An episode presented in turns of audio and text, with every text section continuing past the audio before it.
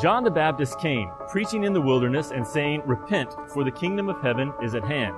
The ancient prophets had foretold that John would come, and his mission was simple to prepare the way of the Lord, to get people ready for the Messiah. Repentance is what prepares the way for Jesus. It's what gets us ready so we can receive him. So, what is repentance? It's an inner change of heart that leads to an outer change of life.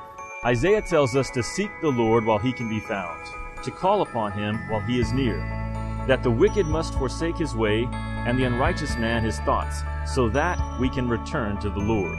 It's a decision to turn away from going through life without God and a conscious choice to start going through life with God.